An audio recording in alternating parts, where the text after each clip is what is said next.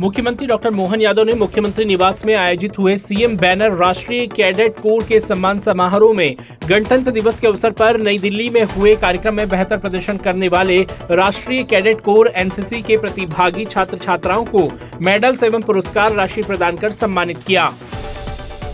मुख्यमंत्री डॉक्टर मोहन यादव ने कार्यक्रम में कहा है कि भारत एक बड़ी आबादी वाला देश है। इसमें जल, वायु, थल, सेना की संख्या मात्र साढ़े तेरह लाख है और इन साढ़े तेरह लाख जवानों पर पूरा देश अपनी सुरक्षा का विश्वास करता है। हमारी सेना हर चुनौती का सामना करने में सक्षम है। गौरवशाली परंपरा से रूबरू होने का मार्ग अगर कहीं से निकलता है तो वो एनसीसी से होकर जाता है। मुख्यमंत्री डॉक्टर मोहन यादव ने कहा है कि एनसीसी के कार्यक्रम में भाग लेना अपने परिवार में आने के समान है। मैं स्वयं शाला स्तर पर एनसीसी का सक्रिय कैडेट रहा हूँ। मुझे विश्वास है कि कैडेट्स अगले वर्ष प्रथम स्थान का लक्ष्य रखकर परिश्रम के साथ निरंतर प्रयास करेंगे। एनसीसी का ध्यय वाक्य, एकता, अनुशासन और संगठन के प्रति समर्पण है।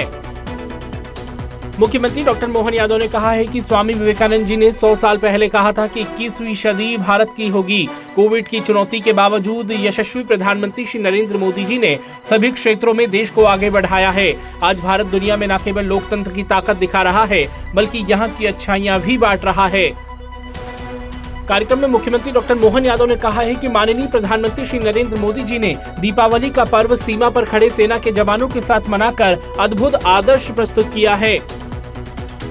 मुख्यमंत्री डॉक्टर मोहन यादव ने अटल बिहारी वाजपेयी सुशासन एवं नीति विश्लेषण संस्थान में आयोजित मध्य प्रदेश लीडरशिप समिट में मंत्रिपरिषद के प्रशिक्षण एवं ओरिएंटेशन कार्यक्रम में सहभागिता की।